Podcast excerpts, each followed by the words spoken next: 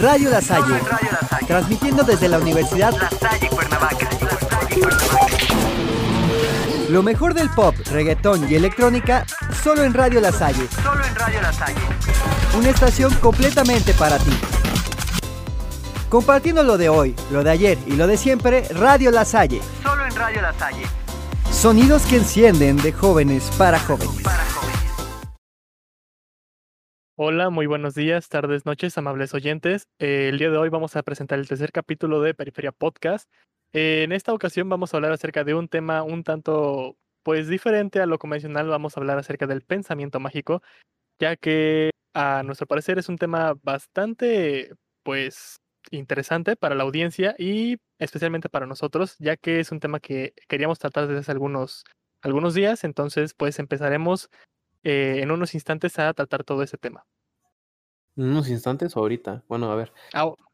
No, pues, y no nos presentaste. Mira, está bien, está bien. Ay, cállate los hocico, ya nos conocen, cabrón. Primera Vamos vez, no, no pasa nada. A ver. Ni modo El- que no. Bueno, ya nos reconocerán. Sí, llevamos un tiempo sin, sin, sin programa, así Sí. que yo creo que Que nos, nos vuelvan a conocer. De veras, Paco. Ingeniero tenías que ser. Ese, ese, ese pedo de las habilidades comunicativas, ¿no? Es Ingeniero. la primera vez que presento este programa, cabrón. ¿Qué quieres que diga? Aquí yo soy Paco, la mera. Aquí está Luis, el más y Víctor, el que siempre trae. eso lo voy a editar, eh, cabrón. Eso lo voy a poner. Uy, Eh, aquí me están regañando. A, a Luis de seguro. mi. Bueno, ahora sí. Este, bueno, el día de hoy vamos a presentarles lo que viene siendo el tema del pensamiento mágico. Eso ya lo dijo Paco, güey. Ya sé. Dice, bueno, para, para comenzar, yo les voy a definir qué es el pensamiento mágico. Claro. El concepto de pensamiento mágico se utiliza en psicología y antropología para describir atribuciones ilógicas de casualidad que hacen sin pruebas empíricas, sobre todo cuando la persona cree que sus pensamientos pueden tener consecuencia en el mundo externo, bien por su propia acción o por la intermediación de fuerzas sobrenaturales. El pensamiento mágico está presente en la gran mayoría de las culturas del mundo. Se trata de un proceso natural, probablemente con una base biológica similar a la del pensamiento clásico, por el cual nos basamos en la similitud en la contigüidad temporal o espacial entre elementos, por ejemplo, establecer una relación causal no demostrable entre estos. Así, una niña que cree que si se porta mal, el hombre del saco la secuestrará, está cayendo en este error lógico. Lo mismo sucede con las tribus que hacen danzas rituales para invocar a la lluvia o con las personas que piensan que sus deseos se cumplirán si encienden una vela y se encomiendan a un santo determinado, o como las personas que creen en los horóscopos. La creencia que la, que la mente la creencia de que la mente tiene el poder sobre la materia, como si constituyera un ente separado en lugar de ser una consecuencia de esta, puede estar en base en muchos casos de pensamiento mágico. Sin embargo, se trata de un concepto con un significado muy amplio, por lo que se ha utilizado para hacer referencia a procesos muy diversos. Muy bien. Sí, me Sí la sabes leer. Cállate, cállate. Este, pues es un tema muy interesante, no sé cómo lo vean ustedes, porque incluso eh, trata algunos aspectos de la psicología, así como bien leyó eh, José Luis, en vez de pensamiento eh, condicional, pues es, eh, digo, pensamiento clásico es condicionamiento clásico, y pues eso es directamente de psicología. ¿Qué, qué me dicen ustedes? Pues sí, yo creo que más que nada este es un tema más enfocado a la psicología, porque pues básicamente estamos hablando sobre cómo la mente, cómo la mente, cómo las personas perciben su entorno eh, dependiendo de diferentes como circunstancias o condicionamientos que se han impuesto a lo largo a lo mejor de días o años o pensamientos eh, como lo dice aquí el ejemplo de la niña que te hacen creer, ¿no? Que si te portas mal te va a llevar el, el hombre del saco o te va a secuestrar tal persona o te va a llevar el, el tal señor o no sé, ¿no? O sea, son Sí. condicionamientos que hacen que nuestra mente crea que esas cosas, a pesar de que no tengan lógica alguna o que no puedan ser este, pues razonables o, o- o reales, pues nosotros creamos que sí lo son precisamente por eso. Entonces, pienso que ese tema, pues sí está más enfocado más hacia la era de Víctor, pero creo que nosotros podemos, eh, tanto Luis como yo, eh, aportar pues nuestras opiniones eh, en ese tema. Entonces, a mí, a mí me parece que elegimos un muy buen tema para empezar esta semana. Y pues bueno, no sé si si Luis quiere agregar algo o continuamos con el siguiente punto. Bueno, para mí el pensamiento mágico me parece que es una forma primitiva de- que, tu- que tuvieron las, las primeras personas de, de poder explicar fenómenos y cosas que ellos no podían explicar mediante el pensamiento clásico. No tenían una forma de comprobarlo, porque en ese entonces no, no, no conocían como tal el término de ciencia o investigación. Entonces el pensamiento mágico, tanto como las religiones, surgieron base a que se buscaba explicar cosas que en ese entonces no tienen explicación. Y pues sí, como, como decía, es, es- está basado en causalidades y en, y en casualidades que pasan. Y pues sí. Ah, claro. Yo, yo, yo considero que es una de las cosas que, que muchos tenemos en un aspecto primitivo, porque a fin de cuentas, pues todos hemos eh, caído como que en este tipo de, de, de conclusiones, porque una de las principales características, y, y bueno, eso lo vamos a ver un poco más adelante, es que eh, este tipo de pensamiento pues no da paso a una, una racionalización real de las cosas. Por lo tanto, eh, pues así como dice aquí, bueno, a- a un poco más hacia la psicología, les explico que el condicionamiento clásico, pues lo que propone es justamente esto, em, manipular de alguna forma eh, la conducta de ya sea de las personas, se demostró en animales, para eh, pues conveniencia de, de- del investigador o, o el objetivo que se quiera llegar. Por lo tanto, la similitud que yo encuentro personalmente con, con esto es que el, el pensamiento mágico pues viene siendo como una, eh, como, como dijo Luis, un- una forma primitiva de, de, controlar esta, esta parte de darle una explicación a las cosas, que también es una gran característica de, los, de, de las personas, de nosotros los humanos. Eh, sin embargo, pues em, incluso en, en nuestra cultura, pues es, es una de las que más ha sido influenciada por este pensamiento, no diciendo que es malo, eh, como lo decía Luis, eh, puntualizando en la cuestión de la religión, pero pues es algo, es algo que caracteriza a los mexicanos como, como fieles creyentes y pues incluso como guadalupanos. Eh, sí, a mí también me gustaría agregar aquí un ejemplo eh, del pensamiento mágico. Uno de los ejemplos, yo creo que más famosos a lo largo de la historia, ya que fue algo de lo, ah, ya que fue uno de los eventos que desencadenó una catástrofe en Oriente Medio, que fue la peste negra, ya que en ese entonces la gente creía que los gatos eran un mal augurio y que contenían demonios y que eran pues mascotas de brujas, ¿no? Entonces, gracias a ¿Ahí este, este tipo de pensamiento. esta creencia o, solo no, es se, que- se maximizó? Eh, la gente ya creía que los gatos traían mal augurio, eh, simplemente porque eh, los habían relacionado antes, no sé, como con, rituales o cosas así que realizaban diferentes sectas en, aquellos entonces del mil, 1500, 1400. Entonces, pues resulta que ellos creían que los gatos pues eran tan mal augurio que decidieron erradicar a los gatos. Entonces, debido a esto se ocasionó la peste negra, ya que los ratones ya no tenían ratones y varios este, marsupiales ya no tenían como ese depredador natural suelto, pues empezaron a esparcir enfermedades y así fue como se originó eh, la peste negra, eh, ya que no había, ya no había esos depredadores que pudieran controlar esas plagas debido a un, a un de hecho a, un- a esta creencia de pensamiento, un pensamiento mágico que tenían las personas de que pues eran mascotas de brujas, entonces ellos no querían que hubiera brujas, pero gracias a esto de que no hubiera brujas, ocasionaron una pandemia, entonces eh, también yo creo que este tipo de pensamientos, aparte, es muy, muy, muy, muy, muy peligroso eh, debido a este, y hay mucha, hay muchas otras, este, muchos otros ejemplos de este, de este, de este tipo de casos. Entonces yo, yo además creo que es algo, aparte de que es primitivo, yo creo que es muy peligroso porque, pues, es un pensamiento que es fácil de contagiarse entre varias personas, ¿no? Por esa misma, eh, como no, no puedes darle una explicación como tan lógica y, y las personas realmente es más susceptible a que crean en fenómenos sobrenaturales. Entonces, yo creo que es, es bastante peligroso porque puedes llegar a, a convencer a muchísimas personas de una idea que realmente es errónea, como pasó en este caso con, con los gatos en, en la época de la peste negra. Entonces, pues aparte de, de, todo lo que ya comentamos ahorita, también creo que es algo, pues, un tanto peligroso. Ah, claro.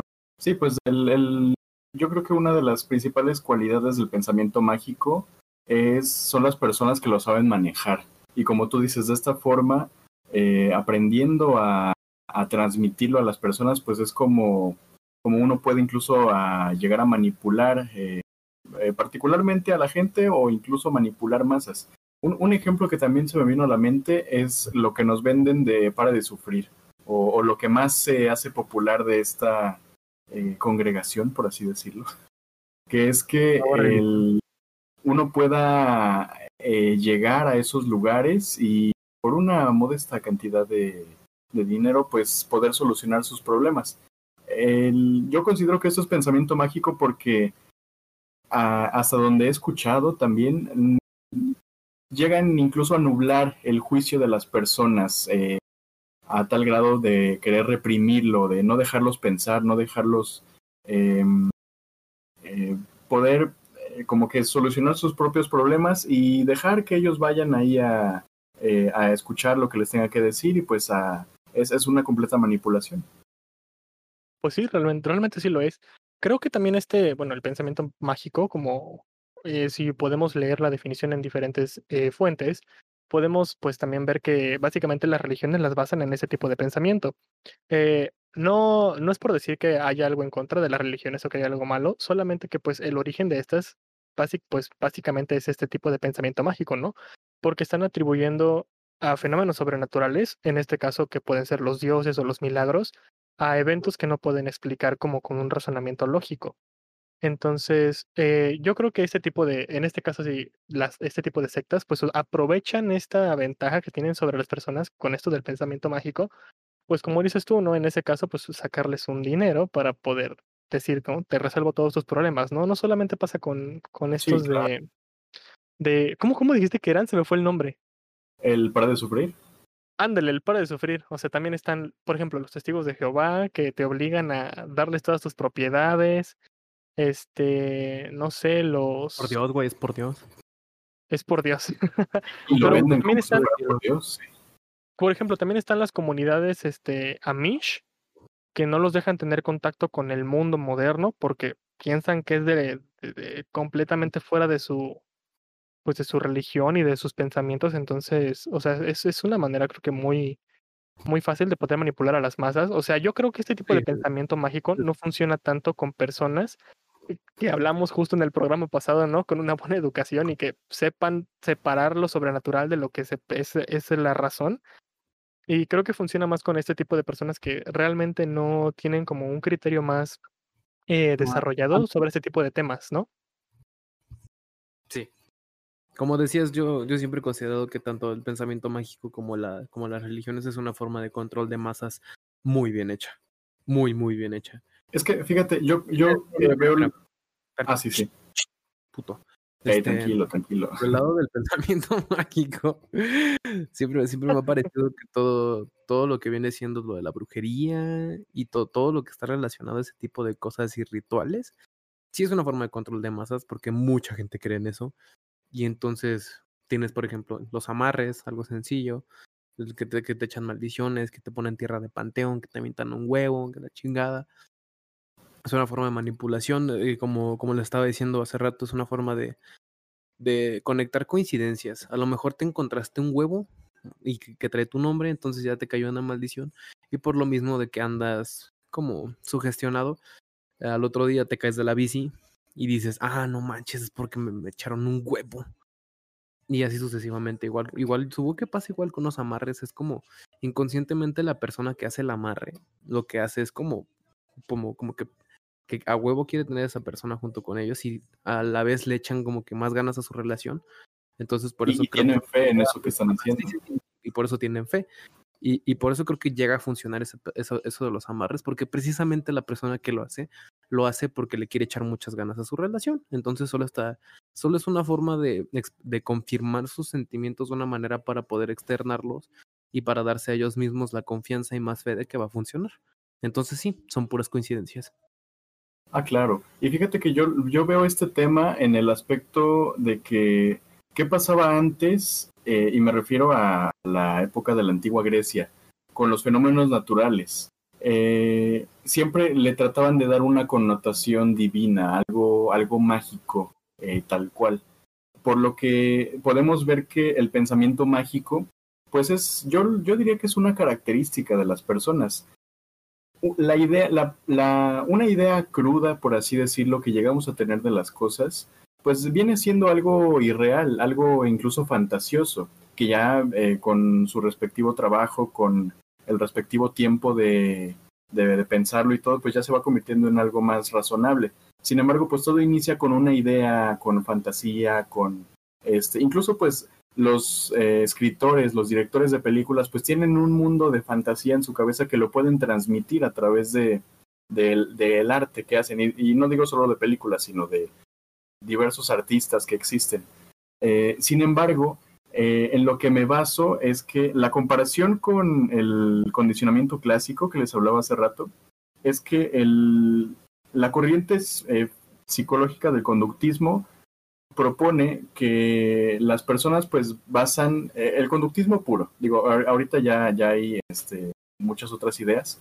Sin embargo, el, conductismo eh, radical, por así decirlo, que es de donde viene el condicionamiento clásico, pues propone que las personas eh, se rigen en base a su entorno y en eso se rige su conducta. Por lo tanto, las prácticas de esta corriente se basan en eh, manipular la conducta en base a manipular su entorno.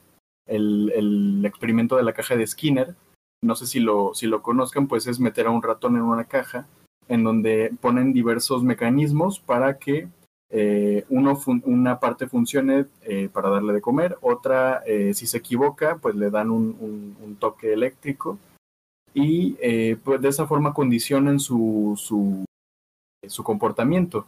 Y así el, se hace la, la, comprobación con las personas de que no cabe, digamos, la posibilidad de que puedan pensar por sí mismos, sino que esta práctica pues lo, los condiciona. Y como bien dice Luis, pues a fin de cuentas es una manipulación. Y el, mi, punto es que esta forma de pensar pues es algo, algo eh, inmerso en las personas, algo que tenemos todos y que yo creo que muchas veces eh, al día o en nuestras vidas lo hacemos, pensar de esta forma. Sin embargo, la cuestión está en tener la suficiente, el suficiente criterio y la, capacidad de poder eh, eh, llevar a la práctica nuestro propio pensamiento y, poder dejar de lado poco a poco esta, estas ideas de forma mágica. No sé qué, qué tengan que decir ustedes. Eh, Luis. Bueno, si Luis no quiere participar, pues yo con gusto participo. Yo creo que ya no quiere eh, estar Sí, yo creo que ya mejor lo sacamos del, del podcast y ya nosotros nos, nos, nos, quedamos solos. Pues sí, yo creo que tienes razón, que creo que creo que todo lo que dices, pues sí es. Pues es parte ¿no? del tema que estamos tratando, porque como dices, ¿no? Eso se puede condicionar mucho como el pensamiento y el actor de las personas, pues solamente con ese tipo de ideas, ¿no? Entonces, eh, creo que creo que sí estás muy acertado con, con tu comentario y y pues, bueno, no sé si Luis quiere agregar algo, y porque también me gustaría dar otro ejemplo de, de, de, de pensamiento mágico que fue como algo peligroso, pero pues primero quiero saber si Luis quiere comentar algo. Por el momento nada que agregar. Porque no escuché qué dijo, porque se me trabó el internet. Así que sí, nada que agregar. ok. Dale. mandarme por allá, Luis. Básicamente dijo, no voy a opinar nada porque ni siquiera escuché qué fue lo que dijo Víctor. No me importó lo que dijo Víctor. Ya, ya, lo conozco, no te preocupes. bueno, a mí me gustaría dar otro ejemplo de pensamiento mágico. Eh, claro. Bueno, primero que me gustaría empezar con esos ejemplos peligrosos y ya después con unos ejemplos un poquito más, pues, más a lo normal, ¿no? ¿Por, por qué peligrosos? Eh, me, me interesa saber. Me, a mí me gustaría dar estos ejemplos que son peligrosos porque eh, hay, como dices, hay gente que ha sabido como aprovecharse de las demás personas solo por esto. Y pues me gustaría que las personas que nos escuchen, no sé si sean muchas, no sé si sean pocas, pues sepan, ¿no? Que ya han ocurrido ese tipo de sucesos en, en nuestra, en la historia de la humanidad solo por, por dejarse llevar por ese tipo de pensamientos, ¿no? Eh, okay. Un ejemplo así rapidísimo, rapidísimo, antes del que iba a mencionar, fue, por ejemplo, eh, ocurrió, no me, no me acuerdo en qué parte del mundo ocurrió, que hubo una epidemia de baile y la gente bailó hasta morir.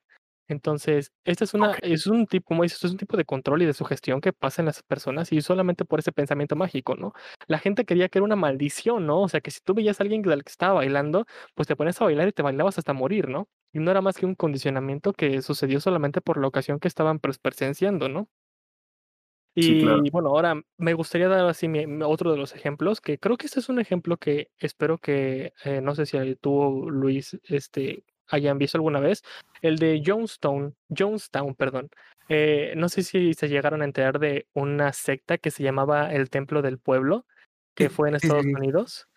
Que, Eh, de que- se iban a suicidar masivamente en una, en una isla, algo. No, no era una isla. Bueno, Es- no, era una parte del territorio no me suena, estadounidense. perdón. para, Sí. para la secta y les dijo, no, que suicídense. Y les pasaron, creo que era cianuro con juguito de uva.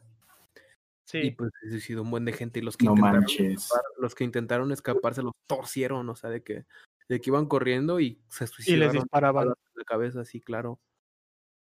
Sí, o sea, ese es un ejemplo muy peligroso porque, por ejemplo, siguen a este, digamos, pastor de que tenía su idea de una comunidad socialista, o sea, su idea era ser un socialista puro y duro, ¿no? O sea, Sí, también sí, es otra razón por la cual el socialismo no funciona. Eh, y este, este, este señor, pues lo que hizo fue convencer a tantas difícil. personas, otro tema difícil, por cierto, este, convenció a tantas personas de que sus ideas eran como que las correctas. O sea, y aparte, este señor era un enfermo, porque todas las mujeres y, niñas, niñas y niños, tenían que pasar por él para Uy. recibir la aprobación de Dios. O sea, era un pedófilo violador. Aparte de, aparte de todo esto, entonces convenció a todas estas personas a mudarse a, a- esta ciudad, a esta parte de, de, de- en Guyana, que es Jonestown, y ahí pues se establecieron, ¿no? Estuvieron viviendo ahí como por, eh, como, no sé, como por cuánto, no, no, no estoy seguro si fueron meses o fueron años, pero el punto es que creo que la policía los estaba buscando porque pues, la verdad estaban haciendo cosas que eran bastante ilegales. Entonces, para que no lograran atrapar a esta persona, ordenó que todos los seguidores se suicidaran. Los más fieles tomaron las instrucciones y luego, luego se, se suicidaron, ¿no? Muchos otros, pues realmente intentaron escapar y como dice Luis, le- les dispararon para que no escaparan. Hubo unos cuantos sobrevivientes, en muy pocos en realidad, este, que, que lograron ocultarse entre todos los cadáveres de las demás personas. Wow. Este, pero pues eso, o sea, este es un ejemplo peligroso de lo que el pensamiento mágico y de lo que pues este pensamiento aplicado a las sectas puede ocurrir con las personas, ¿no? O sea, que tú logres tener esa capacidad de convencimiento y de sugestión para poder convencer a tantas personas de que a lo mejor el Dios que tú estás profesando o la idea que tú estás profesando es la correcta, pues, o sea, pues, es, es algo peligroso, ¿no? Y, y me gustaría que las personas que nos escucharan, pues también sepan eh, diferenciar y crean el criterio para decir de lo que les están diciendo, no sé, a lo mejor en, en pongamos este ejemplo que es muy común en México, ¿no? En su, en su iglesia, sea la católica, cristiana, los testigos de Jehová, los mormones, o sea, la religión que sea, ¿no? Los judíos, la religión que sea, ¿no? O sea, que se pongan en perspectiva, ¿no? O sea, realmente lo que yo estoy escuchando o lo que me están diciendo que haga o las cosas que me están diciendo que yo pues viva, ¿no? Realmente es algo que me va a hacer bien a mí como persona y porque, o sea, hay, hay muchos casos de, de, cualquier iglesia, ¿no? Podemos obtener casos de cualquier iglesia o de cualquier religión o de cualquier secta, de inclusive de cualquier institución educativa o política, pues que usan este pensamiento mágico, pues para, como dicen, ¿no? O sea, controlar personas, manipular a las masas. Y pues bueno, este es el ejemplo que yo quería compartirles con, quería compartir con todos ustedes. Y no sé si quieren comentar algo respecto a esto antes de que, pues, no se busque otro de los ejemplos que traía preparados o, o bueno, ¿qué, qué, qué opinan respecto a esto? O sea, es, eh, pr primero quería dar este punto de lo que es peligroso de este tipo de, de, de, de parte del pensamiento psicológico humano. Pues me Sí. parece, me parece un comentario muy acertado. Yo siempre he dicho que una ideología, una ideología, ve a ser política religiosa o social, llevada al extremo es, es muy peligrosa, porque tomando todo así de literal como se lo llegan a tomar estas personas, tanto en sectas como en religiones, o sea, así como hay extremistas cristianos, católicos, sí, hay extremistas de derecha, hay extremistas de izquierda, hay- o sea, cualquier ideología llevada al extremo es, es muy, muy peligrosa. Entonces, claro. entonces sí, con- concuerdo contigo, o sea, cuando, cuando existe gente manipulable y gente que sabe manipular es muy peligroso hasta dónde pueden llegar. Eh, mire, ju- justamente vamos a tener una sección de ejemplos eh, y van, hay varias, eh, varios tipos de ejemplos que creo que pueden dar lugar a los que tenemos preparados. Pero ¿cómo ves, Paco, si nos hablas un poco acerca de las, de las causas y las funciones de, de este pensamiento mágico para poder dar a, a, a conocer cómo, cómo se origina esta, esta conducta? Eh, sí, claro, me, me encantaría compartir causas y funciones. Bueno, el pensamiento mágico se ha atribuido principalmente a dos hechos. La contigüidad entre eventos, un ejemplo de esto sería mi padre murió porque deseé que muriera un día anterior a su muerte, ¿no? Y el pensamiento asociativo, que consiste en establecer relaciones en función de similitudes. Por ejemplo, eh, los mapaches creían que obtendrían la fuerza de sus enemigos si se comían su corazón. Los mapuche, perdón. Eh, autores como Claude ¿no? Levi, sí, los mapuches son una tribu. Y los autores como Claude Levi Strauss o Thomas Markle han afirmado que el pensamiento mágico tiene funciones adaptativas en determinadas circunstancias. No obstante, a la hora de atribuir causas, este tipo de racionamiento tiende a fallar de forma mucho más habitual que aquel que se basa en pruebas empíricas. O sea, que este tipo de pensamiento falla aún más que si tú haces un experimento sin siquiera saber cómo lo estás haciendo. Una de las principales funciones del pensamiento mágico es la reducción de la ansiedad, que es lo que usan la mayoría de las religiones para tener como a sus fieles, ¿no? O sea, les hacen sentir bien, les hacen sentir seguros, ah, pues gracias a esta parte del pensamiento mágico.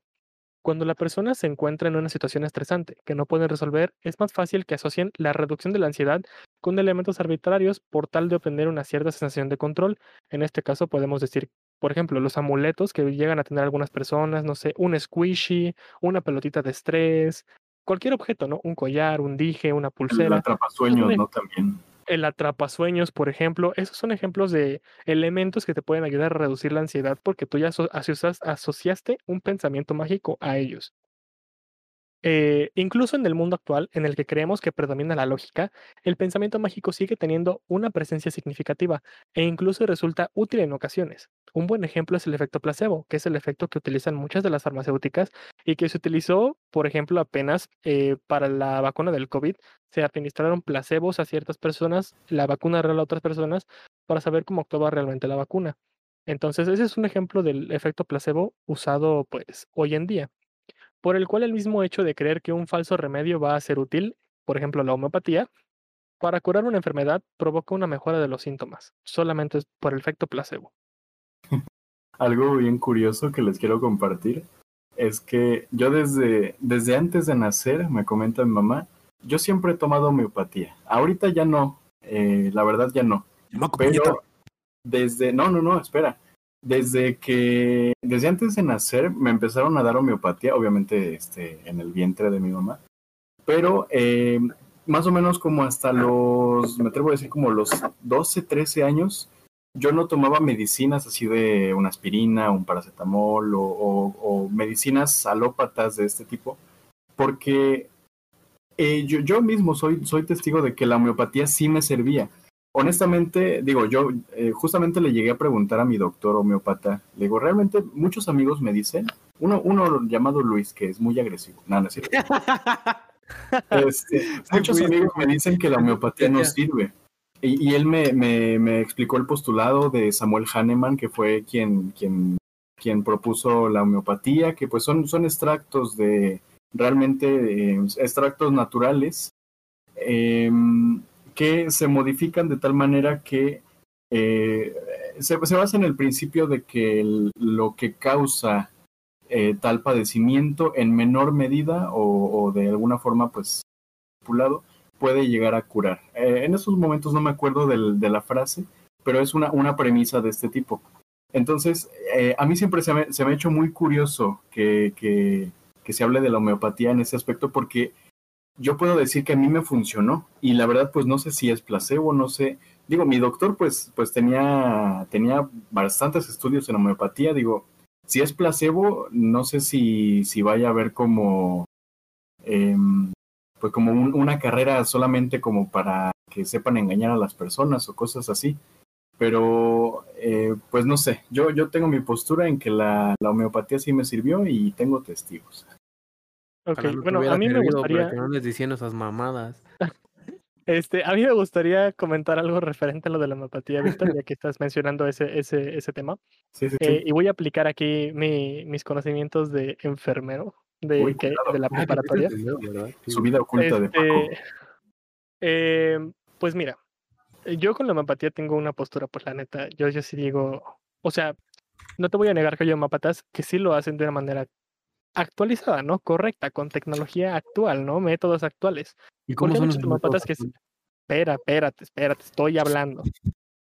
Este, porque los que usan el método de este señor de Samuel, eh, el Samuel Hahnemann. este, no me acuerdo, Sí. de Samuel Hahnemann, o sea, es un doctor del 1779, hace 300 años, y hay muchos que siguen usando sus técnicas. La medicina ha avanzado enormemente en más de 350 años. Entonces, muchos de los productos homeopáticos funcionan de la siguiente manera. Lo que hacen es, ellos dicen esto, ¿no? Que si tú destilas una sustancia natural, por ejemplo, no sé, la, la manzanilla, si tú la destilas una y otra y otra y otra y otra vez, los efectos de la manzanilla van a aumentar. Pero si nosotros estudiamos o le pusimos atención a nuestras clases de química de la secundaria, nos vamos a dar cuenta que mientras más destilas una sustancia, eh, se va haciendo como más hacia una base, una- se va haciendo más agua, pues, o sea, básicamente es como agua. Y muchos homeópatas hacen ese tipo de procedimientos, ¿no? Básicamente se están dando un pequeño extracto, una millonésima parte del efecto activo de la manzanilla, por ejemplo, que realmente a tu cuerpo va a decir, no, pues es que me estás dando pues un chochito con azúcar y tantitititita de manzanilla. En Sí. cambio, hay otros este, métodos homopáticos que toman este mismo principio de la destilación de la sustancia, pero la potencian, o sea, no la destilan una y otra y otra y otra vez, o sea, solo destilan lo necesario para obtener la- el aceite esencial, que es realmente lo que tiene la función curativa, ¿no? Que eso ya es, eso sí ya está hecho, bien hecho. Pero la mayoría de los medicamentos homópatas, en este caso, sí llegan a ser placebos. Eh, muy pocas personas, muy pocos homeópatas saben realmente cómo funciona eh, este mecanismo como de destilación y de obtener, ahora sí, el principio activo de la, de la, de la planta o del, la, del, del, del- del- proceso natural que están haciendo. Porque, por ejemplo, ¿no? Muchos homeópatas recientemente han sacado esto de, pues, destilar la marihuana para sacar el aceite esencial y poder venderlo como un analgésico. Y eso realmente, eso realmente no, no funciona así. O sea, eso realmente está bien, porque están obteniendo el THC, que es el principio activo de la marihuana, en un aceite o en unas gotitas que después posteriormente lo van a hacer en, en los tradicionales chochitos que te dan. O sea, ese tipo de homeopatía, pues sí funciona, ¿no? Pero la homeopatía que es destilar y destilar y destilar y destilar, que básicamente te dan como agüita, eso sí no está bien. Aunque, déjame decirte que no es con todo, Víctor. O sea, sí hay ciertos medicamentos homópatas que sí sirven. Por ejemplo, los de las alergias, normalmente no están hechos de esta manera. No sé cuál es el proceso que utilicen para los medicamentos para las alergias, pero es diferente a esta destilación porque son diferentes, este, diferentes eh, activos que utilizan para ese tipo de medicamentos. Entonces, eh, hay ciertos que sí son puro y duro efecto placebo y hay otros que sí dices, oh, bueno, este, trae la sustancia activa que me va a ayudar a, a mi cuerpo, no sé, mi cuerpo la va pues a procesar mejor que un medicamento que no viene pues, todo comprimido y con diferentes este, aditivos, ¿no? Claro. Entonces, en parte puedo decirte que la homeopatía sí es como funcional, pero si, si el homópata es de verdad, dices tú, muy bueno y sabe método. hacer, ajá, dependiendo del método que utilice. Porque Entonces, como, como tú dices, hay- yo, yo creo que hay ciertos como la marihuana y el THC, que hay ciertos elementos y plantas y todo eso que al momento de ser destilados sí les puede sacar el, el componente activo y entonces sí ponerlo en algún chochito.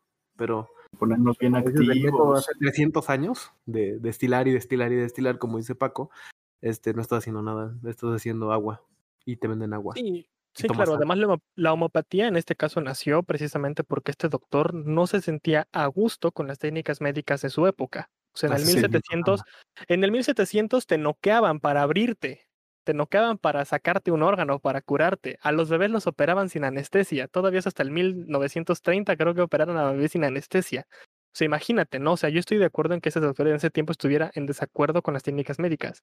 Pero la claro. medicina ha avanzado millones de kilómetros desde ese entonces, entonces yo creo que ahorita es mucho más confiable un buen tratamiento médico moderno que a lo mejor la homeopatía, pero pues en el caso de que no sea algo tan grave, no sé, un dolor de cabeza, una alergia, algo, no sé, una gripe, o sea, padecimientos que se pueden curar con, con, con, con tratamientos naturales, pues adelante, ¿no? O sea, eres libre de escoger la homeopatía. En este caso yo también creo que la homeopatía es peligrosa.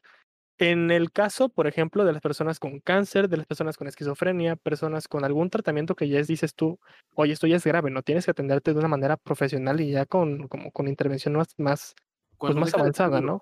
Y hace la transición a la charlatanería, me parece.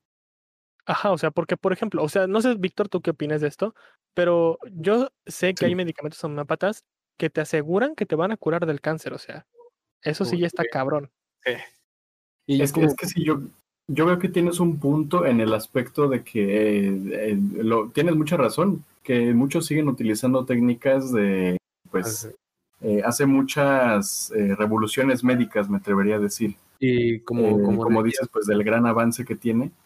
Y sin embargo, pues eh, volvemos justo a este punto del- de, las personas que tienen la capacidad de, de- de manipular a otras personas eh, con, con estas creencias, ¿no? Como algo tan grave como, como un cáncer, dice Paco. Eh, pues sí, ya incluso entramos a un aspecto fuera de la ética, fuera de, Sí, sí, de, sí, claro. de- de la humanidad pues que, que, que, que se tiene hacia otras personas. Este, y como decía Víctor hace rato, de que dice, no, a mí sí me sirvió. Me parece que ahí es donde entramos con el factor de coincidente, que fue coincidente, o sea, porque digamos Dímelo que en la te- cara, dímelo en la cara. Víctor fue un factor de coincidencia. estás en llamada, no estás frente a mí. Coincidencia. Porque si te da gripa y te tomas tus chuchitos eventualmente en una semana, porque es el ciclo normal de la enfermedad, se te va a quitar la gripa. Porque la Eso gripa también es, una- una es un buen punto. Entonces, es pura coincidencia y tus chochitos no sirvieron para pura madre. Y por eso te Bueno. digo, ojalá no tuvieras, o sea, ojalá, güey, ojalá te hubieras quedado con gripa tres meses para que vieras, pero no. Y este, y Bueno, pues a mí, a mí con la gripa y la homeopatía se me quitaba en dos días, ¿a pero poco? continúa. Ah, mira, ando bien preguntón, pero, Bueno, ya. pero, pero sí, Continuemos, me, porque si me no, parece que es un factor más de coincidencia y efecto placebo que otra cosa. Porque Muy como bien. tal no Pues mira que- componente activo, entonces es, pues sí, pura coincidencia y, y como, como decía Paco hace rato, efecto placebo. ahí tiene un buen punto Luis, porque el efecto placebo, Víctor, se puede ayudar mucho, a, bueno, ayuda a modificar a veces las funciones de nuestro, de nuestro organismo. Un ejemplo, sí. con esta de la vacuna del COVID, ah, se notó que en algunos pacientes que les aplicaban el efecto placebo desarrollaban los anticuerpos por sí solos. O sea, solamente con el conocimiento de que hay un virus mortal, desarrollaron anticuerpos específicos para contrarrestar el COVID, solo con el efecto placebo. Y igual no sé, si han, no sé si han visto otro estudio que fue más como empírico, en el que se juntaba personas en una, o sea, como en una reunión y se les proveía a todos de bebidas sin alcohol, de puro... Y terminaban y borrachísimos, sí. todos acababan hasta el borrachos. Este, Entonces yo creo que sí Bien, forma- bien, bien. tiene gran parte el efecto placebo de que el cerebro ya sabe, dice, ¿es una cerveza o que me tengo que empedar? Incluso eh, hablando así del efecto placebo, eh, tomamos el punto que decía eh, este Paco con respecto a los autores, que este tipo de pensamiento mágico pues ya viene a implicar en nuestras funciones adaptativas como determinadas circunstancias, como lo que eh, es- están mencionando, que realmente siendo coincidencia, siendo eh, alguna entidad mágica, ahí sí, eh, viene siendo un, un efecto de adaptación del cuerpo en el que realmente a través de un estímulo que, que fisiológicamente pues no es real, no está ahí, pues mentalmente llegamos a, a engañar, digamos, a, a nuestro cuerpo, a, nuestra biología para que pueda actuar como nosotros queremos. Sí, claro. En eso, eso sí, es, es muy cierto. Y bueno, eh, me gustaría que podamos comenzar con, por ejemplo, aquí el primer ejemplo que tenemos preparado, que es el, egocentrismo infantil, que también creo que es algo que nos va a dar un tanto de qué hablar. Entonces, no sé si gusten que yo lea este ejemplo o si alguien más quiere, quiere apoyar con este ejemplo de aquí. Por Si- si favor, quieres, justo lo puedo te iba a leer. pedir que nos lo definieras, porque ahí sí Ah, claro. Tengo que admitir que no tengo idea. No, no había escuchado el término, pero a lo mejor escuchando la definición me hago una idea. Bueno, resumen así corto, amigos imaginarios. Resumen largo, entre los 12 y los 7 años, durante el estadio preoperacional descrito por Piaget, el autor que mencionamos anteriormente, los niños creen que pueden modificar elementos del mundo con la mente, sea de forma voluntaria o involuntaria. A esta edad el pensamiento se caracteriza por la dificultad para comprender conceptos abstractos y por el egocentrismo o incapacidad para adoptar la perspectiva de otros. Este tipo de ideas aparecen más habitualmente cuando se produce la muerte de un ser querido, en este caso, los niños tienden a creer que han tenido la culpa de algún modo. No obstante, las atribuciones causales arbitrarias y el pensamiento ilógico en general, favorecidos por la falta de comprensión del mundo, son muy típicas en la infancia. El pensamiento mágico es muy habitual en niños porque es consustancial a la naturaleza humana. A medida que el desarrollo cognitivo progresa, la frecuencia de este tipo de ideas se va atenuando, al menos en caso de que el contexto social favorezca el pensamiento racional. Si esto no es así, las creencias mágicas pueden transmitirse de generación en generación. Y pues básicamente ese es el egocentrismo infantil, básicamente que los niños se creen todo lo que les digas y pueden crear ideas en su mente de lo que sea. Entonces no sé qué opinan respecto a esto. Y más en los hijos únicos. Exactamente, y más en los Sí, hijos me- únicos, como me aquí ojos, consta. Sí, como no tienen, como no tienen Saludos. salud tres. Mi mundo giró eh, alrededor de mí durante 18 años. Híjoles. No, es que sí, realmente el, en un trabajo de introspección, pues eh, uno se puede dar cuenta, y, y les hablo desde mi propio punto de vista, pues que realmente eh, viviendo en un núcleo en el que por muchos años éramos nada más mi mamá y yo. Entonces, pues la mitad de la, de la responsabilidad que sentía de las cosas, pues era, era hacia mí, era, eh, yo, yo me echaba esa culpa. Sin embargo, bueno, a través de, de- de varios procesos, eh, pude darme cuenta y, y analizar esta, esta perspectiva de que no, no siempre es así, de que hay muchas circunstancias. Sin embargo, pues eh, sí le- les puedo constatar que, que esto eh, pues está, eh, está muy cercano a la realidad y, y, y conforme pasa el tiempo, conforme crecemos, pues eh, eh, va, va cambiando, podemos ir eh, mejorando esta, este pensamiento. ¿Qué nos pueden agregar? Eh, no sé, Sulis quiere agregar algo. Pues en ese tema de los amigos imaginarios, yo creo que sí tiene, tiene gran, ti- tiene una gran conexión con las condiciones materiales de los niños a los que se les llega a presentar esta, este, no condición, los que llegan a presentar esto, es que no sé cómo ponerlo, los, los que llegan a tener este tipo de cosas de los amigos imaginarios. ¿A qué me refiero con condiciones materiales? Bueno, es que como Víctor, que era hijo único, entonces como tal buscaba compañía. Soy hijo único. Sí, sí, sí, sí, verdad, sí, es cierto. Víctor, como es hijo único, en ese entonces buscaba compañía de alguien que estuviera en su mismo nivel, o sea, en su mismo nivel, como, ¿a qué me refiero? De edad, de pensamiento, y entonces, como, como más encontrar a alguien de su mismo nivel de pensamiento, de comprensión y de, en general, que lo entendiera, un, un igual que creárselo el mismo, poniéndote como ejemplo.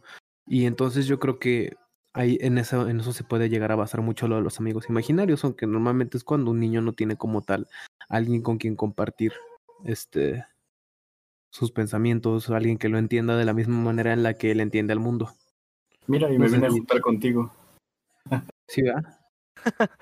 Bueno, pues yo, yo creo que sí más que nada es esto, ya que, bueno, aquí como, como, como lo dice aquí, que el pensamiento se caracteriza por la dificultad de comprender conceptos abstractos y por el egocentrismo, ¿no? O sea, básicamente el niño es incapaz de, de comprender la totalidad del mundo al que lo rodea y lo que, o sea, realmente cómo funciona el entorno a su alrededor. Entonces se crea ideas, a lo mejor que puede, que puede ser como, como, no sé, o sea, que sean reales para él, pero que para nosotros sean muy ilógicos, ¿no? Por ejemplo, eh, les voy a contar algo a mí. Yo estuve, eh, llegué a ver en urgencias cómo llegaban niños que se habían tirado de un techo de las escaleras creyendo que podían volar.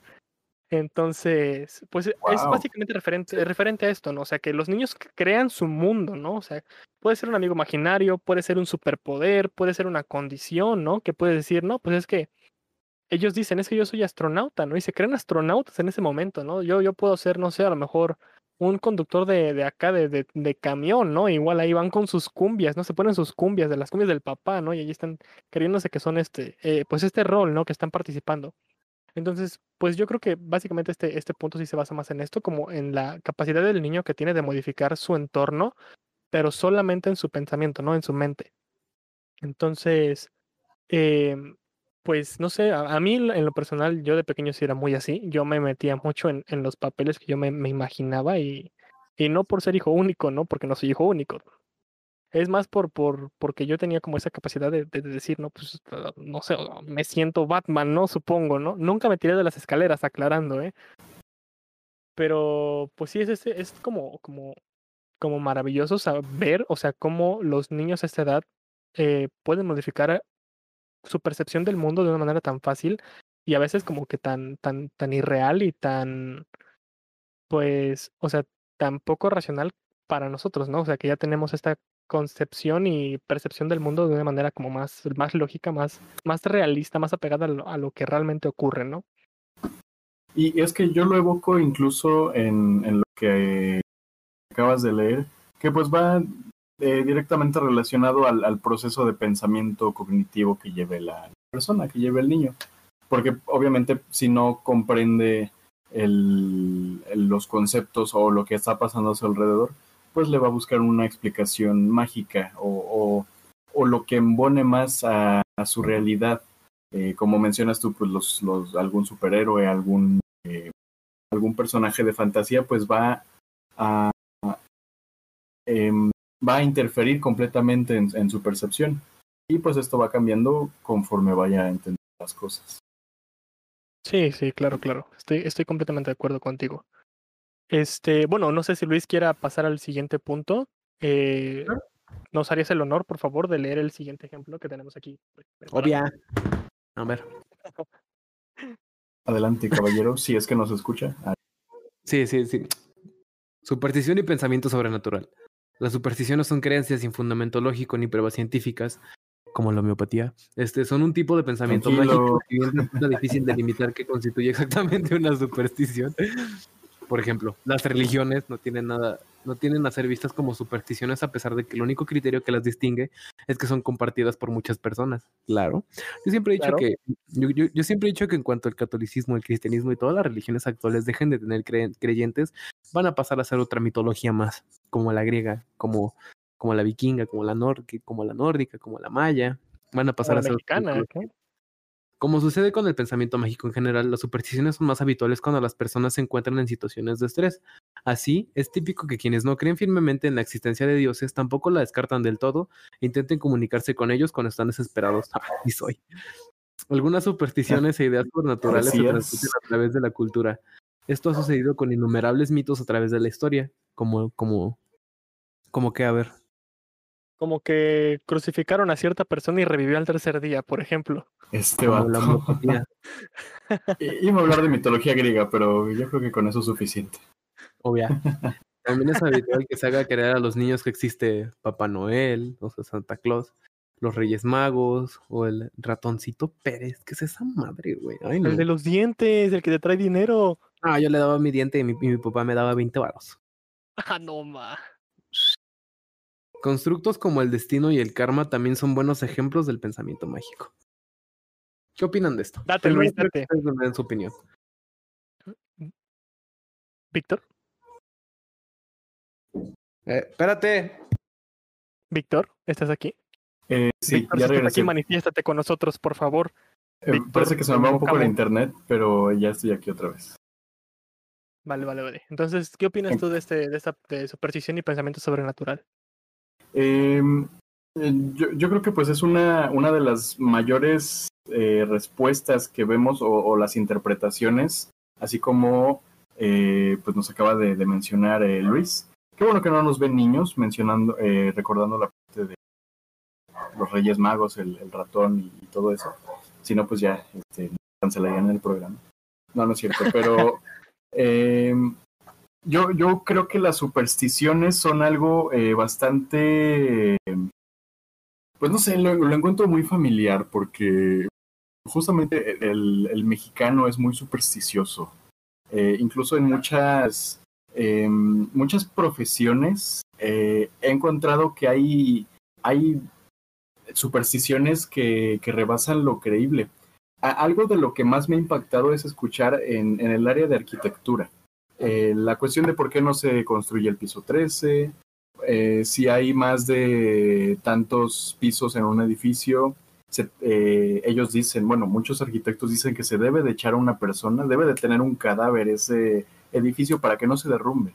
Ese tipo de cosas, de supersticiones, eh, pues vienen siendo trascendentales y es, es una, eh, me atrevo a decir que es una tradición que, que, se llega a hacer justamente en la creencia de que pues no se vaya a caer el edificio. En, en, en esta creencia, queriéndole dar una explicación o una solución a, a problemas reales y, pues que, que, que, se están basando únicamente en esto y que si de manera, hablando un poco psicológicamente, e- ellos lo piensan así, pues probablemente un, un edificio de más de 13 pisos, si le ponen el, el piso 13 y creen en esto, probablemente lo construyan mal y, y se caiga por la negligencia que tienen de esta idea que predomina sobre su raciocinio.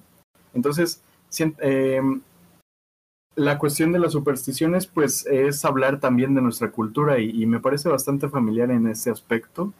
Y el, bueno, eh, con respecto al pensamiento sobrenatural, eh, eh, también lo llegamos a, a sobreponer mucho, como nos decía Luis en, la cuestión de los amarres, de las brujerías, de, de, estas prácticas que, que se llegan a hacer.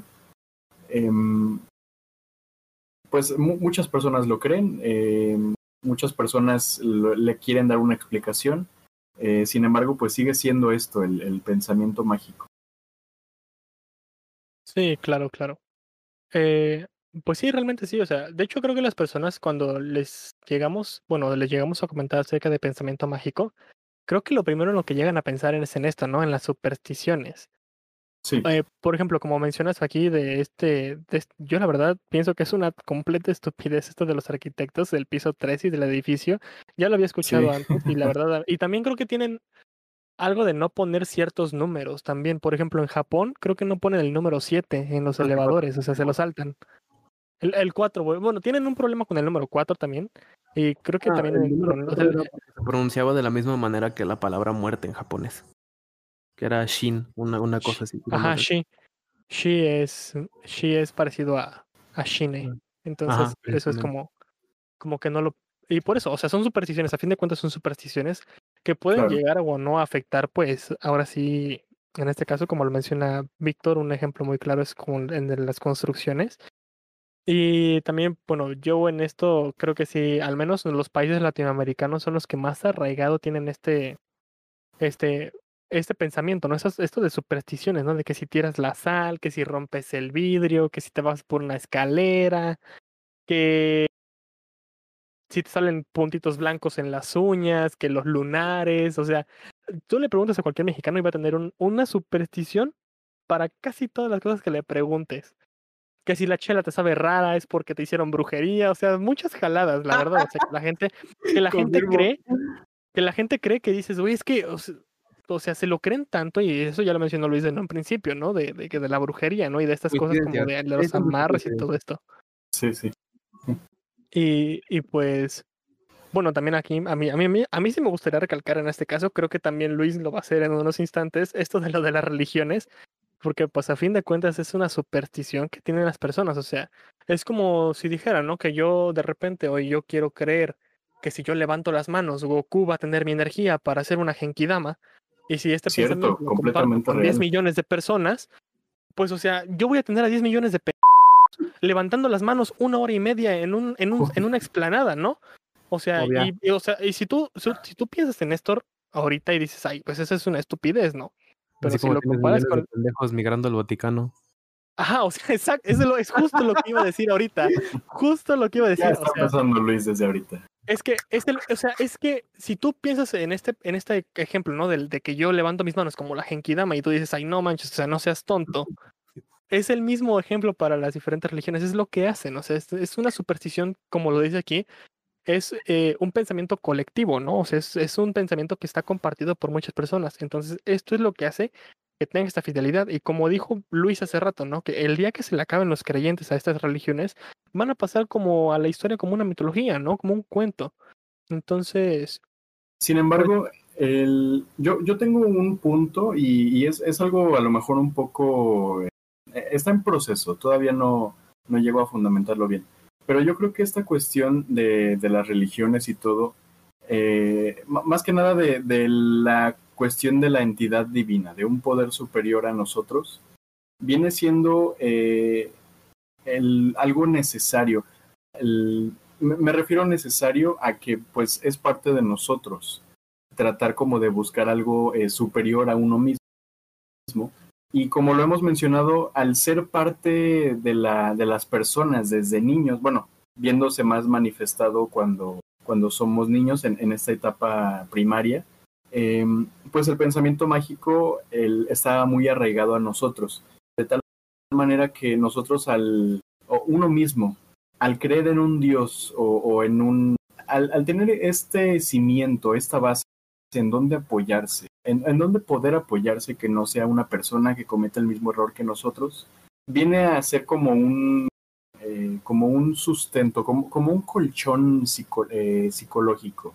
Y, y, con esto me refiero a que es muy diferente cómo piensa una persona que está en una religión, que profesa una religión, a cómo piensa una persona que está, eh, que, se declara eh, ateo, agnóstico, como lo, decidan ver, ya que la cuestión del, digamos, las similitudes o, las diferencias que tienen estas dos personas es que la persona que profesa la religión tiene una perspectiva de la existencia, no solamente de la vida, sino de la existencia más proyectada, más prolongada, que claro que no, no vamos a comprender, por ejemplo, pues lo que hay más allá de la muerte, lo que, lo que pasa antes de nacer, si, si nos encontramos como, como ángeles en, en el cielo, si hay, si hay un reino en, en los cielos. Eh, sin embargo, llega a abarcar esta idea en nuestra mente de manera que el, crea un, un, impulso en nuestra vida, ¿no? Incluso una motivación de que lejos del, del, castigo, lejos de todo lo negativo, la cuestión positiva es bastante fuerte. O, sea, si lo quieren poner así, la recompensa es bastante grande.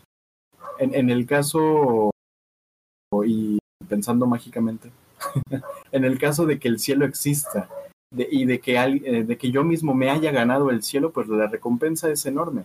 Y las personas que no, no comparten esta idea, pues se llegan a limitar en eh, pues este disfrute, esta recompensa pues es momentánea, es, es en esta vida nada más.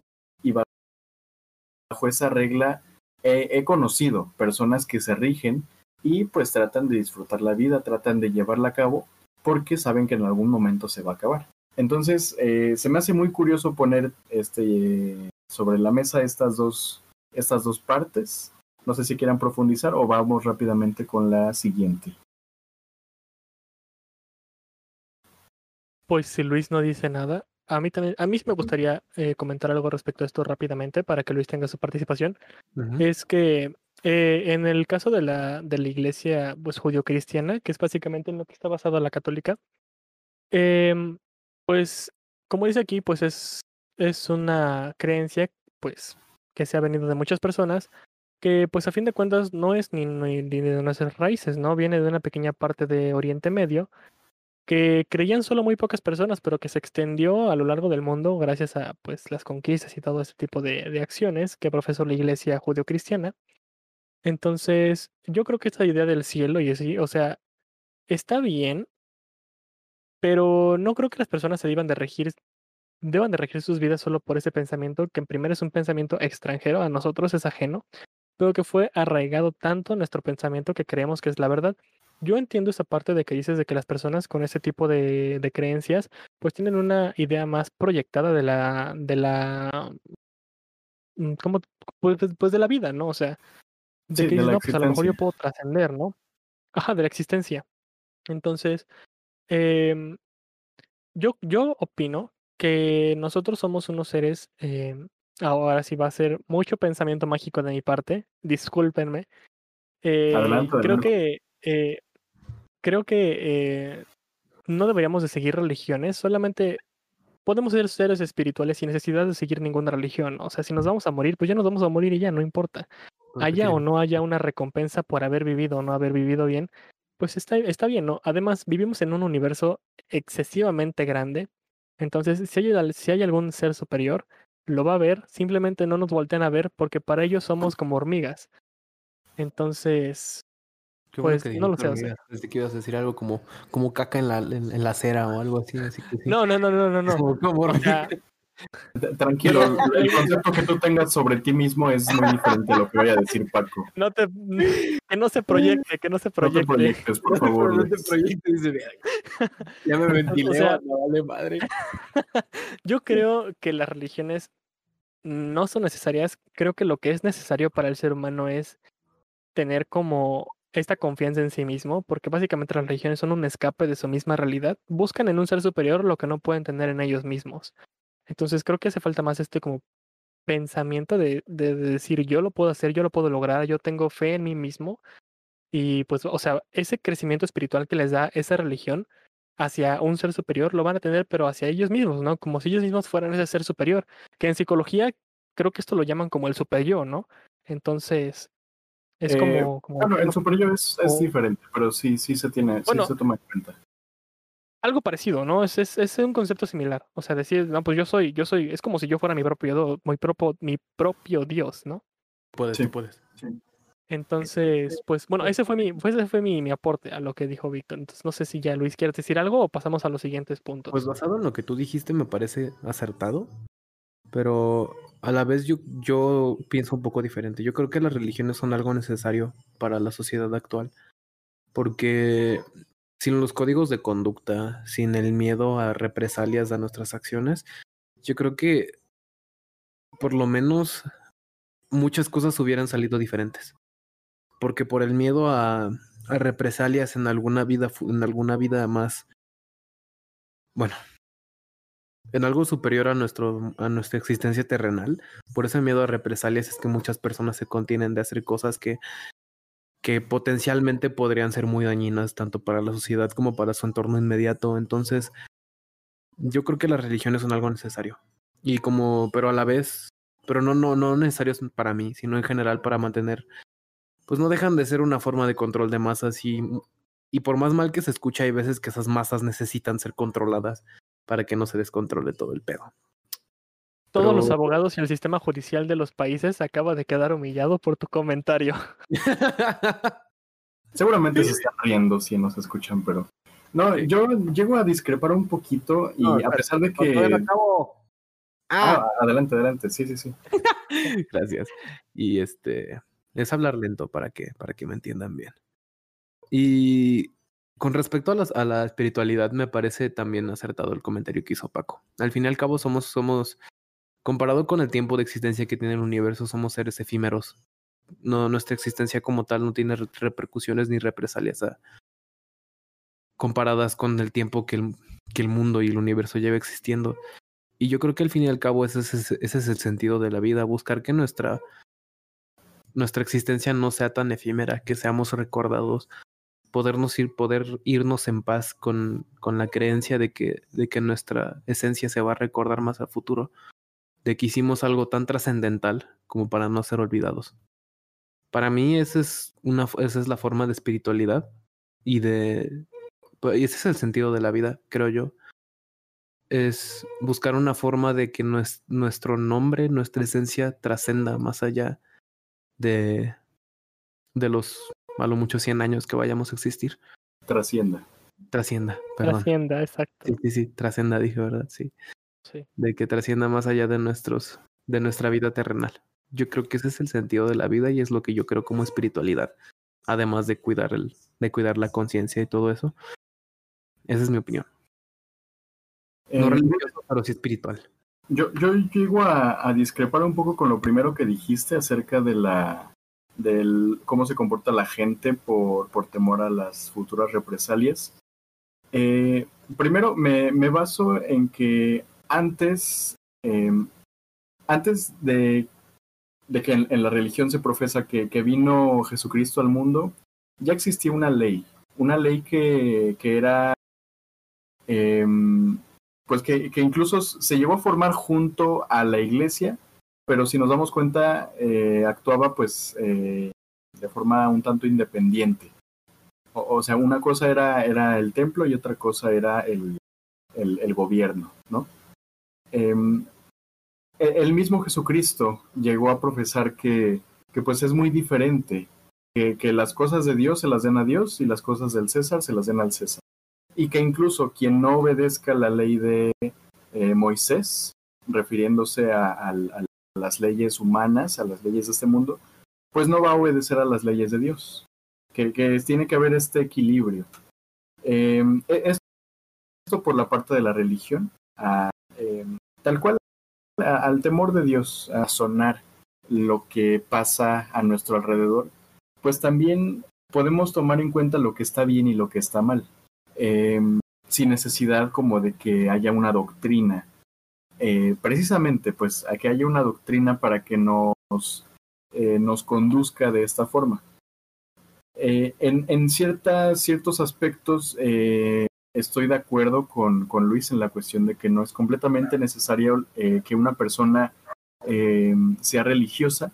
Sin embargo, también creo que la espiritualidad llega a ser a un, llega a ser algo bastante interesante en la cuestión de que tanto hemos visto el pensamiento mágico como hemos hablado de el, raciocinio humano como eh, siento que la cuestión de la espiritualidad es adentrarse a, un paso más allá en, en entender nuestro mundo, en, tratar de, de, comprender nuestra propia existencia antes de, interferir con la de los demás, ya que pues la espiritualidad, el único fin y propósito es eh, que ayude a uno mismo, pero que uno mismo se ayude, eh, se ayude propiamente, de una forma, eh, digamos, más allá de, de lo físico, más allá incluso de lo mental es algo que no entendemos y por eso se me hace tan, tan interesante.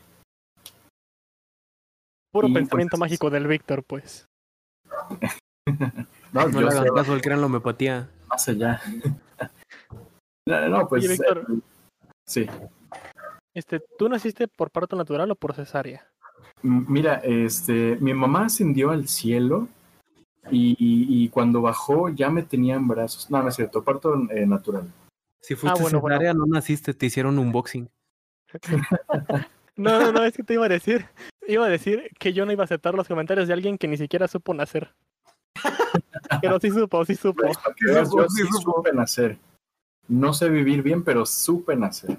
No mames, vivir, vivir no, no, no está chido, güey. Vivir sale bien caro y está bien culero. Y espero sa saber morir también. Esperemos a ver. Bueno, ya nos estamos alejando del tema.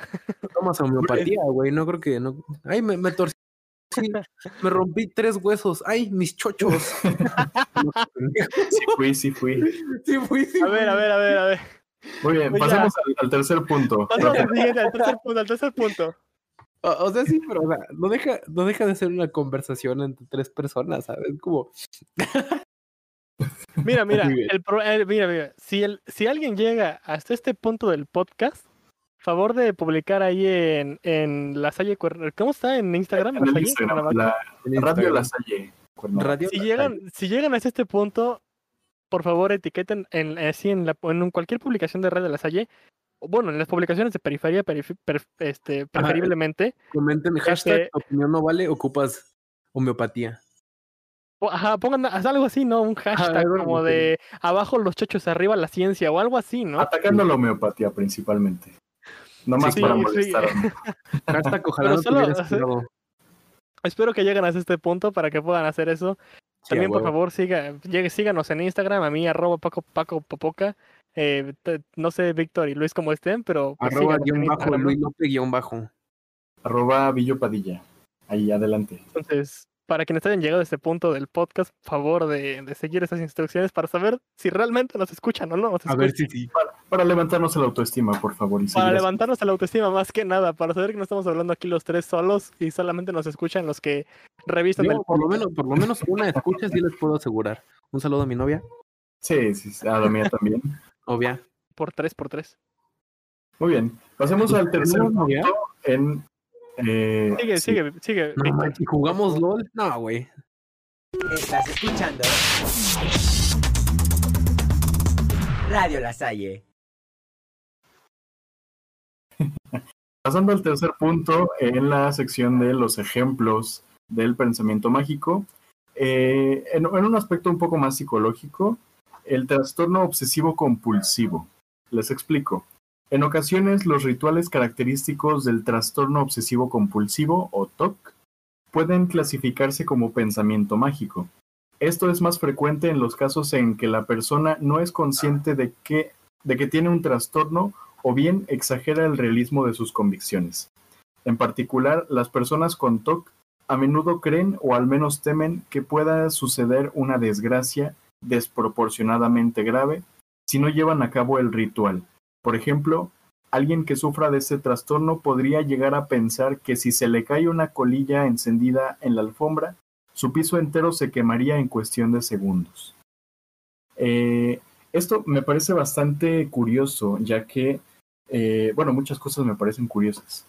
El, las personas que tienen eh, este tipo de padecimientos, este tipo de, de ideas eh, de manera obsesiva compulsiva, eh, en una escala de trastorno, pues incluso eh, pueden llegar a, interferir de- a tal manera su, su entorno, su perspectiva, que ya su misma realidad pasa a ser diferente y, y pues la única solución sería un tratamiento psiquiátrico que pueda regular esta, eh, estas ideas, ya, ya llegan a, a interferir biológicamente con su forma de pensar. No, no sé qué, qué, qué opinión o, o cómo vean este, este punto. Prefiero escuchar a Paco primero. Claro, no le saques. Este, bueno, a mí me gustaría comentar de este punto. Eh, pues poner un ejemplo. Siempre pongo ejemplos. Es que de este tema específicamente tengo ejemplos hasta por los codos. Me salen ejemplos de todos lados. Este, sin albur, por favor. Luis, No, no, no. específicamente va para ti. Luis, Luis, tranquilo, tranquilo. El ingeniero eres tú, yo tengo más decencia. Oílo. Bueno, ahí va. El ejemplo que referente a. El ejemplo que tengo aquí de, de- de- de los TOCs, de los trastornos obsesivos compulsivos relacionados con el, con el pensamiento mágico, básicamente todas las obsesiones que tiene alguien con TOC vienen relacionadas con el pensamiento mágico. Aquí mi ejemplo. Hay un programa, bueno, en general hay dos programas muy famosos de eh, Discovery Human Health. No sé si existe todavía esta cadena televisiva, que es el de obsesivos compulsivos, que era lo de los que tenían que limpiar todo, todo, todo, todo, todo, todo, todo, todo, porque si no se sentían sucios y que se iban a morir de algo. Y de las que el programa que se llama Tacaños Extremos. Esos son dos ejemplos muy claros de TOC. En este, en el primer caso es de limpiar absolutamente todo, o sea, ser obsesivos con la limpieza, porque creen que si no lo hacen puede suceder una desgracia, pueden enfermarse, pueden eh, quedar graves en el hospital, pueden, no sé, contagiarse de algo grave. Este, y, y bueno, no, ya. En el segundo caso del tacaños extremos, creen que si gastan dinero van a quedar en la quiebra. O sea, aquí el pensamiento mágico es ideas radicales, o sea que básicamente cualquier acción que hagan que esté fuera de su ritual o de su rutina va a terminar en una desgracia total. Entonces, eh, pues es, es otra parte de las que se manifiesta el pensamiento mágico. Posiblemente las personas que nos escuchan, si es que nos escuchan, eh, no sabían que, que también los TOC son parte del pensamiento mágico, ya que vienen de ideas que no son reales, son ideas ilógicas que se crean esas personas si no realizan ciertas acciones o ciertos rituales. Entonces, eh, sé que no son, a lo mejor no podrían asociarlo muy fácilmente, no sé, hablar de fantasmas y de repente hablar sobre un trastorno psicológico, pero pues la idea principal o la idea base de estos dos comportamientos sigue siendo la misma, ¿no? Sea, comportamientos irracionales basados en ideas sin fundamento. Eh, en este caso, la idea sin fundamento es, si yo a lo mejor gasto 10 centavos más en gasolina, me voy a quedar en la quiebra por gastar esos 10 centavos, ¿no? En otro caso sería, no sé, si yo juego a la Ouija, se me va a aparecer un demonio a las 3 de la mañana por haber jugado a la Ouija. Eh, las ideas son similares, el razonamiento base es el mismo, son ideas ilógicas que la gente cree que pueden ocurrir solo porque lo hacen, ¿no? O lo dejan de hacer. Entonces, esa sería mi, mi opinión. Ah, Hay una película mexicana que les quiero recomendar que se llama. eh, ay, híjole. eh, Loco por ti, me parece. eh, lo, la protagonista de Camil. eh, en la que justamente él interpreta un- a una- un personaje que tiene muchísimos trastornos, entre ellos el trastorno obsesivo compulsivo. Y ahí interpretan, eh, bueno, representan esta, eh, este trastorno de una manera, bueno, toda la película pues está eh, ambientada en, en un aspecto cómico, en un aspecto chusco. Sin embargo, el trastorno obsesivo compulsivo que tiene es la cuestión de no pisar las líneas del, del piso. Entonces,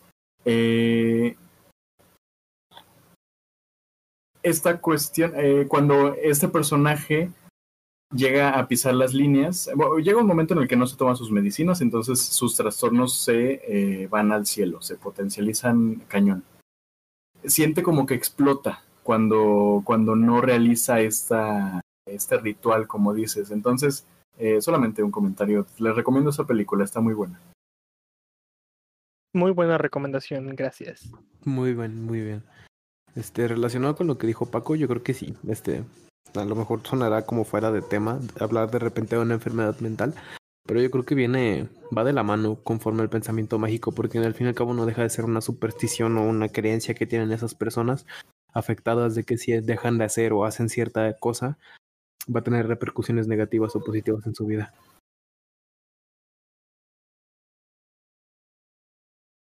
Hola, hola, pues, siguen aquí. ¿Algo, siguen algo aquí. más que agregar? Claro. Este, por mi parte, creo que mm, sería todo lo que tengo que agregar aquí. Eh, del siguiente punto tengo cosas que agregar, así que no sé si quieran ya pasar al, al siguiente. Vamos a pasar rápidamente al... eh, oh, Luis, ¿algo más? Nada por el momento. Vamos a pasar al último punto que eh, se llama delirios y psicosis. El último punto de nuestros ejemplos en el pensamiento mágico. Y dice que el pensamiento mágico aparece con frecuencia en los delirios, se den o no en el contexto de un trastorno del espectro de la esquizofrenia. Si bien en el trastorno delirante las creencias irracionales tienden a tener una estructura relativamente creíble. En el caso del trastorno esquizotípico, y sobre todo de la esquizofrenia paranoide, las creencias son más estrambólicas. Estrambóticas, perdón. Ok. ¿Qué- qué- ¿Quién quiere opinar primero? Eh, yo creo que aquí ya, ya nos eh, ya nos vamos como que a un, a un punto más profundo y, y más selectivo en, en- en la cuestión de, de los orígenes del, del de- del pensamiento mágico, ya que pues vemos el, el espectro esquizofrénico, el, el espectro, eh, un, un trastorno esquizotípico, el cual pues involucra muchísimas más cosas de los delirios y psicosis, sin embargo pues sigue eh, sigue arraigado pues a esta premisa que de la que estamos hablando. A ver, Paco. Sí, sí. Este, bueno, a mí, yo lo que quería comentar eh, referente a este tema de, de delirios y psicosis. em, antes de poner ejemplos, me gustaría decir, pues, eh, ese es uno de los, es una parte de la que nuestra mente se, desarrolla, ¿no? Porque aquí puedo meter otra vez a los amigos imaginarios, ya que eso realmente es creado por un- una psicosis de un infante, ¿no? Porque realmente es algo que no está ahí, pero que él cree que está ahí. Eh, a mí personalmente, a mí me gustaría comentar que yo de pequeño eh, tuve pequeños este, síntomas de esquizofrenia porque yo veía cositas, no como amigos imaginarios, que es lo normal, eh, sino como seres creados por, pues, por un trastorno pues, de este tipo. Pero bueno, Víctor no me dejará mentir, en ciertos niños se llegan a presentar y desaparece con el tiempo. Em, también a mí, a mí me gustaría ahora sí aquí poner un ejemplo de, hubo un experimento hace algunos años sobre hacerle creer a una persona o hacer que esa persona piense que tiene el poder de crear a un ser sobrenatural solo con su pensamiento. Y, se va a sugestionar tanto y lo va a pensar tanto que su cerebro va a generar esa imagen de ese ser sobrenatural este, pues frente a ella, ¿no? Solamente por el simple hecho de, de pensar en eso y de sugestionarse con eso, ocasionando una psicosis de este tipo. También un efecto psicológico que tenemos y que puede comprobar cualquier persona es quedarse viendo al espejo fijamente por unos 3 a 5 minutos. La imagen de sí mismo que se ve en el espejo se va a comenzar a ver distorsionada, va a tener un delirio sobre su propia imagen que se ve a través del espejo, ¿no? Eh, también otra de aquí desde delirios y psicosis, eh, pues más que nada con los pacientes de, de- esquizofrenia, pues es que eh, en algunas ocasiones estos seres que ellos crean en su mente, eh, la mayoría de las ocasiones, bueno, en las ocasiones que más peligroso es es cuando estos seres que crean en su mente pues son peligrosos, ¿no? Para sí mismos y para las personas a su alrededor. Pero hay casos de esquizofrenia, Víctor tampoco me va a dejar mentir, que las cosas que crean en su mente no son dañinas para esa persona, al contrario, lo motivan o lo pueden decir cosas positivas. Obviamente no es tan común como estas voces que te dicen que te hagas daño o que te cambien tu comportamiento, pero pues se puede llegar a presentar en pacientes que la esquizofrenia en sí cree entes en su mente que no sean negativos, que al contrario lo motiven a ser mejor persona. En este caso, no se tienen muchos registros porque pues, ¿quién va a ir a un psicólogo si tienes una, mente en la- una voz en la cabeza que te dice, sé, hazlo, no, eres el más chingón? O sea, por eso no está tan documentado, opino yo. Pero pues igual es, es aquí como que la base de, de, de, de, de dónde nace el pensamiento mágico, ¿no? Porque pues a fin de cuentas son cosas que nuestro cerebro y nuestra mente crea en base a algo que, no, que nos ha ocurrido o en este caso, ya en- hablando más en la esquizofrenia, pues debido a un trastorno psicológico, no un trastorno ya de un daño cerebral, a lo mejor físico, de una mala conexión en neuronas, de una mala sinapsis, de, no sé, algún trauma, eh, algún, algún aspecto ambiental o sociológico que la persona haya estado expuesta para desarrollar ese tipo de delirios y psicosis. También un ejemplo de delirio que podemos desarrollar nosotros es cuando estamos ebrios, que pues de repente, no, o sea, vemos todo distorsionado, o de repente creemos cosas que realmente no son verdad, o distorsionamos lo que realmente está pasando a nuestro alrededor, ¿no? Es un, es un tipo de delirio ocasionado por un efecto, pues físico, ¿no? En este caso, pues la, la intoxicación alcohólica. Eh, aquí Luis, mis ojos, nos sabrá decir más cómo es este efecto, pero pues bueno, básicamente es esto, ¿no? La banda. básicamente son estos trastornos, estos, estos delirios y psicosis que se crean pues por diferentes factores, ¿no? Como lo mencioné, puede ser un factor físico, un factor sociológico, un factor de entorno, un factor de alguna enfermedad, un factor de algún daño cerebral.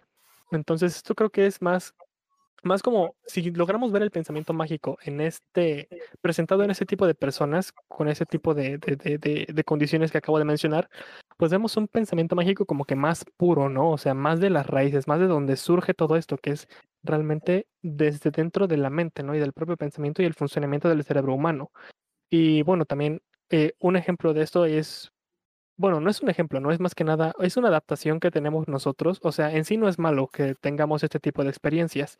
Es malo claro. cuando, por ejemplo, en la esquizofrenia pues se llega a dar, ¿no? Porque nosotros para adaptarnos a llegar a donde estamos ahora y haber sobrevivido tanto en la naturaleza, pues tuvimos que saber identificar objetos y cosas donde no las hay realmente, ¿no? Para estar atento de los peligros.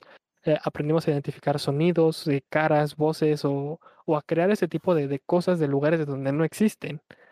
Eh, por ejemplo, algo muy claro de esto es cuando vas a lavarte las manos y ves, no sé, el grifo de la llave desde arriba, ves como una cara, ¿no? Unos ojos con una narizota. O a los carros que les ves caras y los ves de frente, ¿no? O sea, es un ejemplo de estos delirios que tenemos eh, en, en nuestro día a día, pero que no son malos, ¿no? Es un recurso adaptativo que usamos como especie. Aquí eh, ya el problema es, es que ya, ya es un, es, es algo dañino para las personas ya con este tipo de padecimientos, ¿no? Como esquizofrenia y alguna este, afección mental, pues ya eh, eh, vemos el pensamiento mágico surgir de una forma más pura y real a como lo haríamos nosotros como por ejemplo en todos los ejemplos anteriores que es controlado por nuestro ser, nuestro ser consciente aquí en este caso está controlado por la parte subconsciente de nuestra mente entonces también es este como como como verlo de esta manera más más real no y bueno creo que esa sería mi, mi aportación en este caso no sé no sé qué opinan me, me explayé porque esta es la parte que más me gusta de todo esto Eh, sí, se notó. Eh, si puedo. Ah, sí, sí, adelante. Yo comparto mucho tu opinión, pero con, con el fin de no alargar tanto, porque ya es tarde son, lo, lo voy a dejar en un por dos para lo que dijiste. Y pues sí, me gustó mucho tu opinión. Pues sí, Eh, sí, me puse atención, me pareció muy acertada. Y pues nada, qué chingón. Yo sí tengo algunas cosas que agregar. Bueno, primero, en lo que dijiste del espejo, el, ese ejemplo, a mí me ha pasado que sí. eh, yo soy una persona que tengo muchos, muchos tiempos de ocio, entonces yo, yo sé que no parece, pero el, me, me he quedado viendo al espejo y, realmente sí cambia mucho la, más que nada la percepción que, que tenemos visualmente de, bueno, que, que tuve de, de cómo me veía el espejo. Incluso hacía caras como, eh, eh, como según yo, como caras de miedo. y mm, yo creo que en el efecto que provoca eh, se potencializaba mi, mi perspectiva y, y realmente pues sí me llegó a dar miedo. Eh, pero bueno, eh, es, es algo que sí me, me ha funcionado a mí. En la cuestión de la esquizofrenia es, es algo que yo creo que a muchos de los que entramos en psicología, y lo digo escuchando a mis compañeros también, Eh, eh, es una de las, de las áreas eh, patológicas que más intriga dan en la cuestión de la psicología, porque es, es, es una, un trastorno más hacia la psiquiatría. Sin embargo, la, la esquizofrenia tiene tanta variabilidad, tiene, eh, es un espectro tan grande que, que todavía llega a ser eh, abstracto para, para las personas que, que, lo atienden y para los, los que padecen esta, este trastorno. Si, si tenemos oportunidad, y, y apenas tuve oportunidad de, de, consultar el manual de diagnóstico de la, de la APA, de la Asociación eh, Americana de Psiquiatría, eh, el DSM5, la última edición, vemos un capítulo bastante extenso del espectro eh, esquizofrénico, del trastorno esquizotípico, que incluye los delirios, incluye las alucinaciones, incluye la psicosis, incluye las paranoias y la manera en la que se conjuntan todo esto. Entonces, es un vasto, una vasta observación, es algo bastante particular y bastante curioso que, que encuentro en, en, esta área. Eh, había escuchado lo que dice Paco, lo que dijo Paco acerca de que, pues para muchas personas lo llegan a encontrar incluso benéfico, ¿no? Que, que pues hay una voz en, en, en, nuestra cabeza que llega a ser nuestra misma mente, que, que puede cumplir diversos papeles, pues entre ellos sabotearnos, incluso apoyarnos, alentarnos, pero de una manera ya trastornada, ya fuera de, de nuestra capacidad. Sin embargo, algo que se da mucho, eh, bueno, más que no darse mucho, algo que se da en este tipo de trastorno es que es un padecimiento que degrada a la persona. Y con esto el, les quiero recomendar también una lectura que está en Wattpad. La verdad, recientemente no lo he checado, pero estoy casi seguro que sigue ahí se llama Century.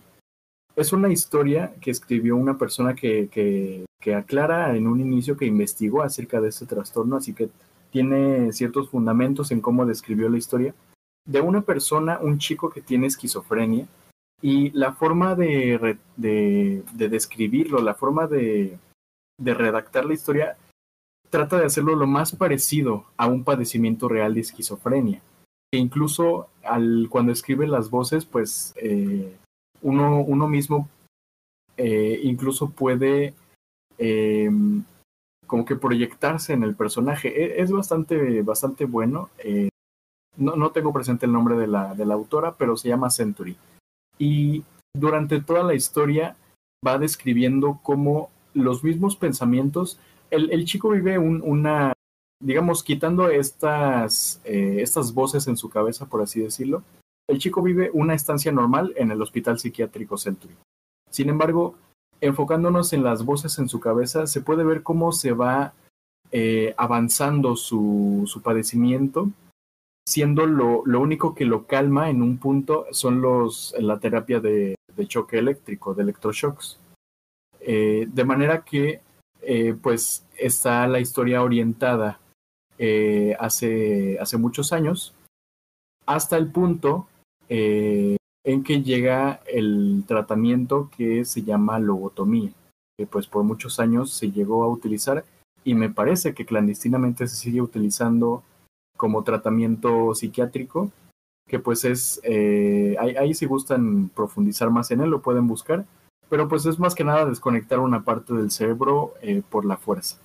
Entonces, eh, toda esta trama eh, del chico con esquizofrenia, pues nos da a entender de una forma como más aterrizada que, perdón, realmente es una... Eh, es, un, es un trastorno que, el, que va degradando la persona y que es tan variable y tan eh, particular dependiendo de la persona que, no se ha encontrado como, como un, una investigación tal cual, o sea, no, no hay realmente una cura, no hay como tal una explicación para este, este padecimiento. Sin embargo, pues hay tratamientos para tratarlo, para cubrir estas, eh, estos síntomas. Eh, algo, algo que también me, me pareció preciso aclarar, es la diferencia entre alucinación y delirio. Eh, a como yo lo tengo presente, una alucinación es solamente estas falsas señales que reciben nuestros eh, nuestros sensorios, nuestros receptores sensitivos. De manera que pues incluso a veces no lo podemos eh, como no lo podemos explicar. Sin embargo, los delirios ya llegan a ser algo más profundo que llega a interferir en nuestra percepción más allá de, los sentidos eh, corporales, de los sentidos eh, externos. Entonces, esta sería como que la, diferencia entre delirio y alucinación. Delirio es como más, más mental y alucinación es más, eh, más físico, más, más hacia los sentidos. Entonces, eh, pues por mi parte eh, sería todo con respecto a este punto y yo creo que con respecto al programa. Antes de finalizar, me gustaría eh, aclarar que esta información fue sacada de la página Psicología y Mente del capítulo Pensamiento Mágico, Causas, Funciones y Ejemplos, por Arturo Torres. En formato APA, joven, si no, no. Eh, sí, eh, escrito en el año, no, no es cierto, no dice aquí, pero si gustan ver un poco más de la información o repasar más, pueden volver a escuchar el programa o eh, dirigirse hasta a esta página, Psicología y Mente, en el capítulo Pensamiento Mágico, Causas, Funciones y Ejemplos. Es un artículo revisado. Más que nada me gustaría decir que si lo van a repasar, que sea escuchando el programa de nuevo. Así es, eh, sería lo óptimo. Unas dos, tres veces, con eso nos damos por bien servir. Y pues creo que por nuestra parte sería todo. Creo que eso sería el fin del programa. No sé si alguien quiere agregar algo más o hacer una despedida del programa. Pues ya para, para terminar, si quieren, nos despido. Buenos Va. días, buenas tardes, buenas noches, sea cual sea la hora en la que nos hayas escuchado. Muchas gracias. Sobres, aquí le cortas, pendejo. Hasta y luego. la pandemia. Bueno, hablando de la religión. Oigan, y si hablamos de la pandemia, pendejos, la semana que viene. No Ah, no, güey, el tema estaba chido, güey. Es un muy buen A tema. ver, espérame, espérame. Voy a dejar de grabar. Espérame, espérame, espérame. Ah, sí, cierto, chamaco pendejo. A ver. ¿Cómo es eso? Eh.